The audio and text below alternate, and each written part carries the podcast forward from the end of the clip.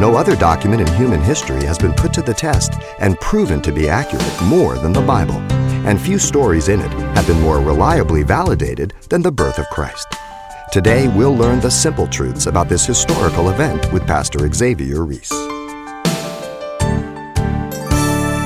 The reliable account of Luke regarding the birth of Jesus was according to divine plan. Luke recorded that the plan of God was to use the pagan emperor Caesar Augustus. The emperor Augustus was very vain. They suggested dictator. He said it was too temporary. They suggested king. He said it didn't signify enough. They finally came up with Augustus from August, like the gods. That's it. the decree of Augustus went out notice through the entire empire of Rome for all to be taxed. Tax census. The archaeological evidence confirms the census of every 14 years in Egypt. And so that's the added benefit of God being on the throne. That He has recorded so many things in the scriptures that people have doubted.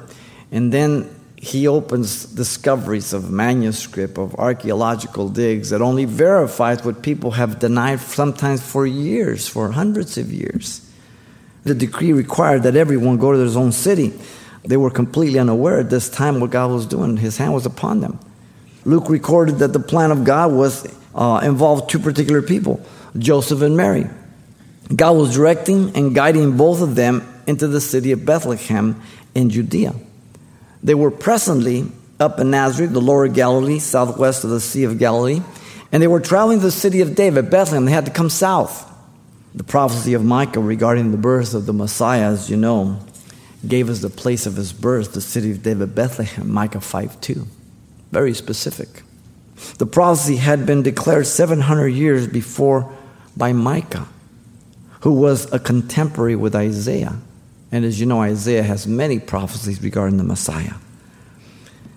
Proverbs 21 1 says, The king's heart is in the hand of the Lord, like the rivers of the water. He turns it wherever he wishes. God's plan was, was in effect. The Galatians, if you remember, were told by Paul that the Messiah of God, the Savior of the world, would be born right on time. Galatians 4 4 says, When the fullness of time had come, God sent forth a son made of a woman under the law. When the world was under one language, Greek, the roads went everywhere, right on time. God will often use people and circumstances to position us for his plan, much like Mary and Joseph.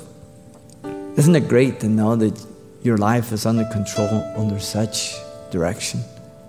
The birth of the Savior was according to divine plan, but so is your life.